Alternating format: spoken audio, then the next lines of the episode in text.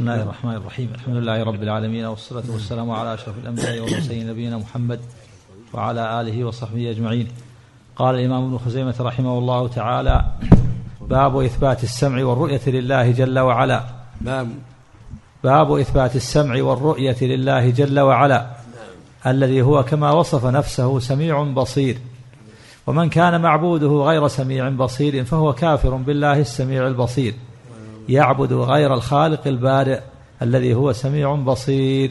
قال الله تعالى لقد سمع الله قول التي لقد لقد سمع الله قول, الذين قالوا إن الله فقير ونحن أغنياء وقال عز وجل في قصة المجادلة قد سمع الله قول التي تجادلك في زوجها وتشتكي إلى الله الآية قال أبو بكر قد قد كنت أمليت في كتاب الظهار خبر عائشة رضي الله عنها سبحان ربي وبحمده وسع سمعه الأصوات.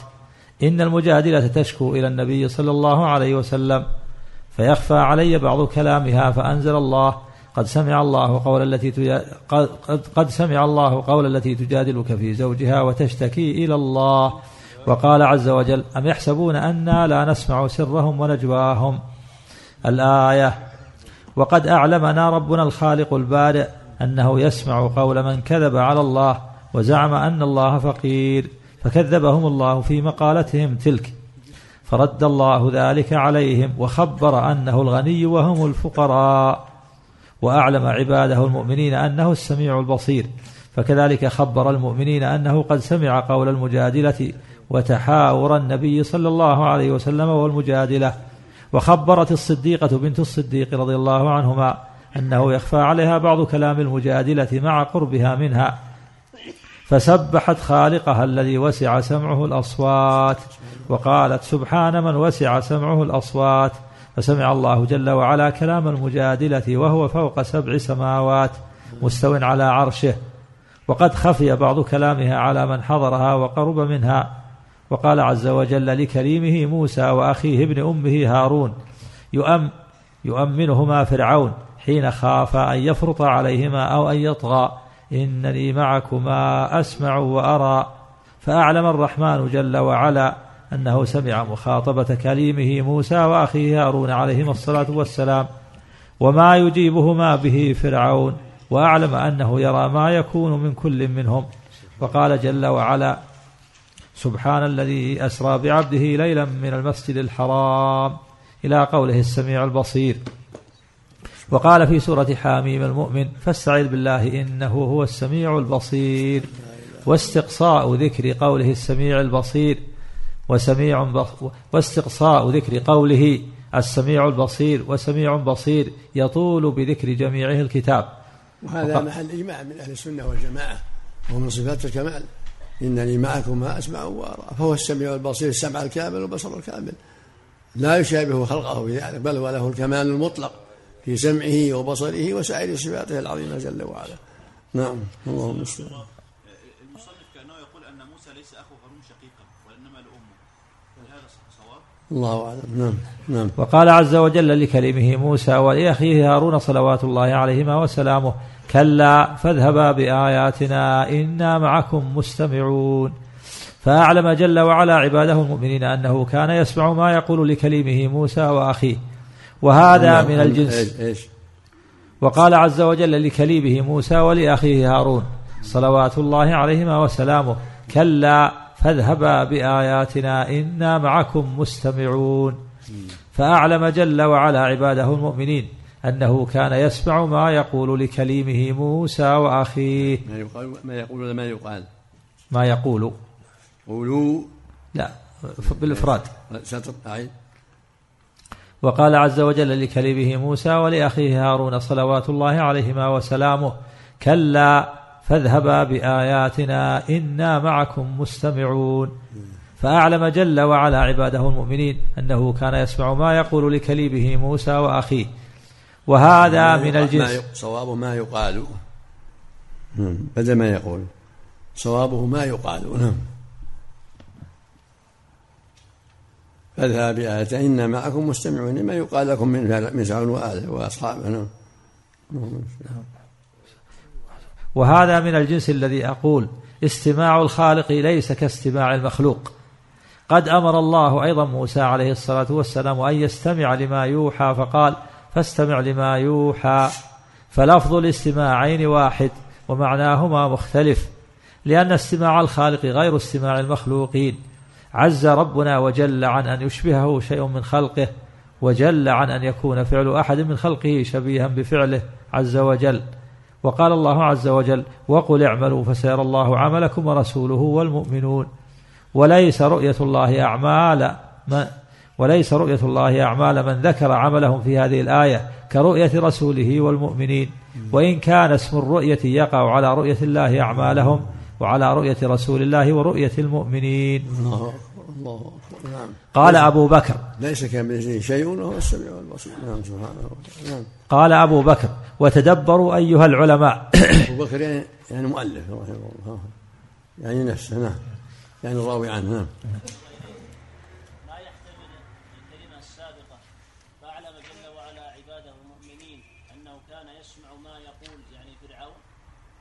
لا إنا معكم إنا معكم مستمعون. إنا معكم مستمعون. نعم. قال أبو بكر وتدبروا أيها العلماء وتدبروا أيها العلماء ومقتبس العلم. مخاطبة خليل الرحمن أباه وتوبيخه إياه لعبادته من كان يعبد. تعقلوا. إيش؟ إيش؟ وتدبروا أيها العلماء ومقتبس العلم. إيش؟ شطر شطر قال أبو بكر وتدبروا أيها العلماء ومقتبس العلم. أيها العلماء. ومقتبس العلم. طيب بالاضافه نعم حذف نعم. النون نعم. مخاطبة خليل الرحمن أباه. إيش؟ فاستمعوا. وتدبروا أيها العلماء ومقتبس العلم مخاطبة خليل الرحمن أباه. نعم. وتوبيخه إياه لعبادته من كان يعبد. نعم تعقلوا بتوفيق خالقنا جل وعلا صحة مذهبنا. وبطلان مذهب مخالفينا من الجهمية المعطلة. قال خليل الرحمن صلوات الله وسلامه عليه لأبيه لم تعبد ما لا يسمع ولا يبصر ولا يغني عنك شيئا؟ أفليس من المحال يا ذوي الحجاء أن يقول خليل الرحمن لأبيه آزر لم تعبد ما لا يسمع ولا يبصر؟ ويعيبه بعبادة ما لا يسمع ولا يبصر ثم يدعوه إلى عبادة من لا يسمع ولا يبصر. كالأصنام التي هي من الموتان لا من الحيوان أيضا. فكيف يكون ربنا الخالق البارئ السميع البصير؟ كما يصفه هؤلاء الجهم كما يصفه هؤلاء الجهال المعطلة. فكي- فكيف؟ فكيف يكون ربنا الخالق البارئ السميع البصير؟ كما يصفه هؤلاء الجهال المعطلة. يعني الجهمية والمعتزلة من سلب الصفات قبحهم الله ولعنهم. نعم. عز ربنا وجل عن أن يكون غير سميع ولا بصير. فهو كعابد الأوثان والأصنام لا يسمع ولا يبصر أو كعابد الأنعام ألم يسمعوا قول خالقنا وبارئنا؟ أفأنت تكون عليه وكيلا؟ أم تحسب أن أكثرهم يسمعون أو يعقلون إنهم إلا كالأنعام؟ الآية فأعلمنا عز وجل أن من لا يسمع ولا يعقل كالأنعام بل هم أضل سبيلا. باب البيان من سنن النبي صلى الله عليه وسلم على تثبيت السمع والبصر لله موافقا لما يكون من كتاب ربنا. إذ, سن إذ سننه صلى الله عليه وسلم إذا ثبتت بنقل العدل عن العدل موصولا إليه. لا تكون أبدا إلا موافقة لكتاب الله. حاشا لله أن يكون شيء منها أبدا مخالفا لكتاب الله أو لشيء منه. فمن ادعى من الجهلة أن شيئا من سنن النبي صلى الله عليه وسلم إذا ثبت من جهة النقل مخالف لشيء من كتاب الله فأنا الضامن بتثبيت صحة مذهبنا على ما أبوح به منذ أكثر من أربعين سنة. حدثنا أحمد بن عبد الرحمن بن وهب قال حدثنا عمي قال حدثني يونس بن يزيد عن ابن شهاب قال حدثني عروة بن الزبير أن عائشة رضي الله عنها زوج النبي صلى الله عليه وسلم حدثته أنها قالت لرسول الله صلى الله عليه وسلم هل أتى عليك يوم كان أشد من يوم أحد؟ فقال لقد لقيت من قومك وكان وكان أشد وكان أشد ما لقيت منهم يوم يوم العقبة. إذ عرضت نفسي على ابن عبد ياليل ابن عبد كلال فلم يجبني إلى ما أردت فانطلقت وأنا مهموم على وجهي فلم أستفق إلا وأنا بقرن الثعالب فرفعت رأسي فإذا بسحابة قد أضلتني. فنظرت فإذا فيها جبريل عليه الصلاة والسلام فناداني فقال يا محمد إن الله عز وجل قد سمع قول قومك لك وما ردوا عليك وقد بعث الله ملك الجبال لتأمره بما شئت فيهم. وقد وقد وقد بعث الله ملك الجبال لتأمره. ملكا وقد بعث أحسن الله وقد بعث الله ملك الجبال لتأمره بما شئت فيهم. قال فناداني ملك الجبال فسلم علي ثم قال يا محمد إن الله عز وجل قد سمع قول قومك لك وأنا ملك الجبال وقد بعثني ربي إليك لتأمرني أمرك وبما شئت إن شئت أن أطبق عليهم الأخشبين إن شئت أن أطبق عليهم الأخشبين فعلت. فقال له رسول الله صلى الله عليه وسلم بل أرجو أن يخرج الله من أصلابهم من يعبد الله لا يشرك به شيئا. حدثنا إسحاق بن إبراهيم بن حبيب بن الشهيد. قال حدثنا المعتمر قال سمعت أبي يقول حدثنا أبو عثمان عن أبي موسى وحدثنا محمد بن بشار والحسين بن الحسن وغيرهما. قال قال بندار حدثنا وقال الحسين أخبرنا مرحوم العطار. قال حدثنا أبو نعامة السعدي عن أبي عثمان النهدي عن أبي موسى الأشعري رضي الله عنه وهذا حديث مرحوم. قال كنت مع رسول الله صلى الله عليه وسلم في غزاة. فلما أقبلنا وأشرفنا على المدينة كبر الناس تكبيرة رفعوا بها أصواتهم. فقال رسول الله صلى الله عليه وسلم إن ربكم ليس بأصم ولا غائب. وقال المعتمر في حديثه فقال رسول الله صلى الله عليه وسلم إنكم لا تدعون أصم ولا غائبا. حدثنا سلم بن جنادة. قال حدثنا أبو معاوية. قال حدثنا عاصم عن أبي عثمان عن أبي موسى رضي الله عنه فذكر الحديث. وقال فقال رسول الله صلى الله عليه وسلم أيها الناس إنكم لا تدعون أصم ولا غائبا إنما تدعون سميعا قريبا. خرجت طرق هذا الخبر في كتاب الذكر والتسبيح. قال أبو بكر فاسمعوا يا ذوي الحجى ما نقول في هذا الباب ونذكر بهت الجهمية وزورهم وكذبهم على علماء أهل الآثار ورميهم خيار الخلق بعد الأنبياء بما, بما الله قد نزههم عنه. وبرأهم منه. بتزور الجهمية على علمائنا. إن تزوير؟ عندي تزور. لا لتزوير. عندك واو؟ عندك ياء يتزور ب ب بالباء بتزور تزوير الله تزوير تزوير. كذب يعني تكذيب.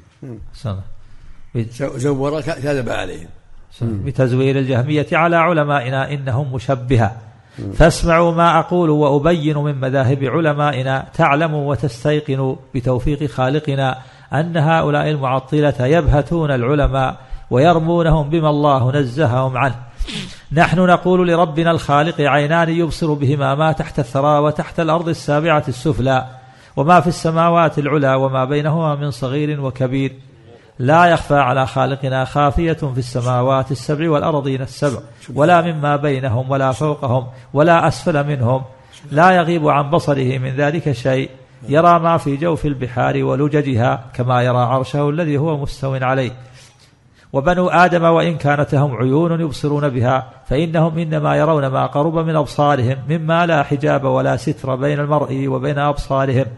وما يبعد عنهم وإن كان يقع اسم القرب عليه في بعض الأحوال لأن العرب التي خطبنا بلغتها قد تقول قرية كذا منا قريبة وبلدة كذا قريبة منا ومن بلدنا ومنزل فلان قريب منا وإن كان بين البلدين وبين القريتين وبين المنزلين فراسخ. والبصير من بني آدم لا يدرك ببصره شخصا آخر من بني آدم وبينهما. والبصير من بني آدم. لا يدرك ببصره شخصا آخر من بني آدم وبينهما فرسخان فأكثر. وكذلك لا يرى أحد من الآدميين ما تحت الأرض إذا كان فوق المرئي من الأرض والتراب قدر أنملة أو أقل منها بقدر ما يغطي ويواري الشيء. وكذلك لا يدرك بصره إذا كان بينهما حجاب من حائط أو ثوب صفيق أو غيرهما مما يستر الشيء عن عين الناظر. فكيف يكون يا ذوي الحجى مشبها؟ من يصف عين الله بما ذكرنا وأعين بني آدم وأعين بني آدم بما وصفنا؟ ونزيد شرحا وبيانا نقول عين الله عز وجل قديمة لم تزل باقية ولا يزال محكوم لها بالبقاء منفي عنها الهلاك والفناء. وعيون بني آدم محدثة مخلوقة كانت عدما غير مكونة فكونها الله وخلقها بكلامه الذي هو صفة من صفات ذاته. وقد قضى الله وقدر أن عيون بني آدم تصير إلى بلا عن قليل. والله نسأل خير, خير ذلك المصير. وقد يعمي الله عيون كثير من الآدميين فيذهب بأبصارها قبل نزول المنايا بهم. ولعل كثيرا من أبصار الآدميين قد سلط خالقنا عليها ديدان الأرض حتى تأكلها وتفنيها بعد نزول المنية بهم. ثم ينشئها الله بعد فيصيبها ما قد ذكرنا فيصيبها ما قد ذكرنا قبل في ذكر الوجه. فما الذي يشبه يا ذوي الحجاء؟ فما الذي يشبه يا ذوي الحجاء؟ عين الله التي هي موصوفة التي هي موصوفة بما ذكرنا عيون بني آدم. عيون بني آدم التي وصفناها بعد. ولست أحسب لو قيل لبصير لا آفة ببصره ولا علة بعينه ولا نقص بل هو أعين أكحل أسود الحدق شديد بياض العينين أهدب الأشفار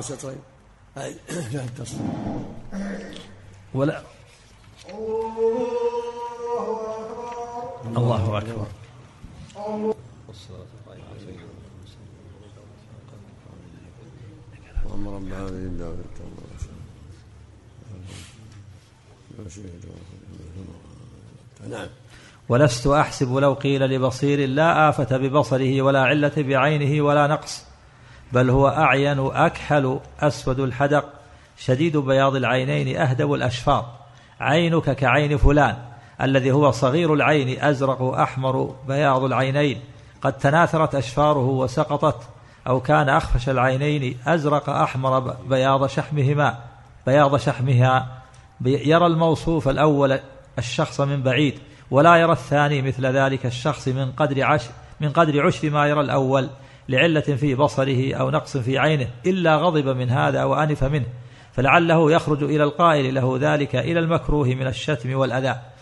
ولست أحسب عاقلا يسمع هذا المشبه عين أحدهما بعيني الآخر إلا وهو يكذب هذا المشبه عين أحدهما بعين الآخر ويرميه بالعته والخبل والجنون ويقول له لو كنت عاقلا يجري عليك القلم لم تشبه عيني عيني لم تشبه عين أحدهما بعيني الآخر وإن كانا جميعا يسميان بصيرين إذ ليسا بأعميين ويقال لكل واحد منهما عينان يبصر بهما فكيف, فكيف لو قيل له عينك كعين الخنزير والقرد والدب والكلب أو غيرها من السباع أو هوام الأرض والبهائم؟ فتدبروا يا ذوي الألباب أبين عيني خالقنا الأزلي الدائم الباقي الذي لم يزل ولا يزال وبين عيني الإنسان من الفرقان أكثر أو مما بين أعين بني آدم وبين عيون من ذكرنا. تعلموا وتستيقنوا أن من سمى علماءنا مشبهة غير عالم بلغة العرب ولا يفهم العلم. إذ لم يجز تشبيه إذ لم يجز تشبيه إذ لم يجز تشبيه أعين بني آدم بعيون المخلوقين. أو لم يجز. إذ لم يجز تشبيه أعين بني آدم بعيون. إذ لم يجز. نعم. إذ لم يجز تشبيه أعين بني آدم بعيون المخلوقين من السباع والبهائم والهوام. مع أنهم مخلوقون جميعا. وكلها لها عيون يبصرون بها وعيون جميعهم محدثة مخلوقة. خلقها الله بعد أن كانت عدما وكلها تصير إلى فناء وبلا. وغير جائز إسقاط اسم العيون والأبصار عن شيء منها. فكيف يحل لمسلم لو كانت الجهمية من المسلمين أن يرموا من يثبت لله عينا بالتشبيه فلو كان كل ما وقع عليه الاسم كان مشبها لما يقع عليه ذلك الاسم. لم يجز قراءة كتاب الله ووجب محو ووجب محو كل آية بين الدفة بين الدفتين فيها ذكر نفس الله أو عينه أو أو يده. ولا وجب الكفر بكل ما في كتاب الله عز وجل من ذكر صفات الرب. كما يجب الكفر بتشبيه الخالق بالمخلوق إلا أن القوم جهلة لا يفهمون العلم ولا يحسنون لغة العرب فيضلون ويضلون. والله نسأل العصمة والتوفيق والرشاد في كل ما نقول وندعو إليه. رحمه الله رحمه الله. باب ذكر إثبات اليد للخالق البارئ جل وعلا. بركة أجاد وأفاد رحمه الله. أجاد وأفاد. كلمات واضحة. رحمه الله. ورد واضح. سم. الله. رحمه الله. وأكرم مثواه.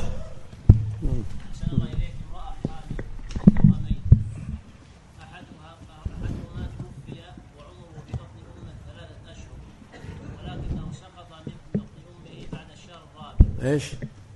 امرأة حامل أحدهما توفي وعمره في بطن أمه ثلاثة أشهر ولكنه سقط من بطن أمه بعد الشهر الرابع ولم يتبين به خلق وبقي الآخر في بطن أمه فهل الدم النازل مع هذه المرأة دم نفاس أم دم فساد؟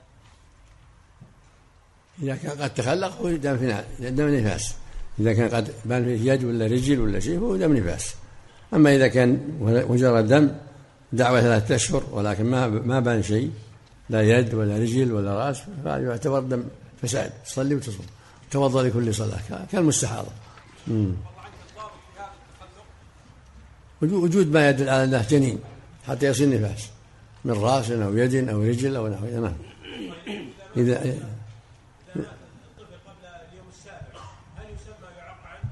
إذا مات بعد بالخامس وما بعد بعد بعد الروح فيه يسمى ويعقل نعم.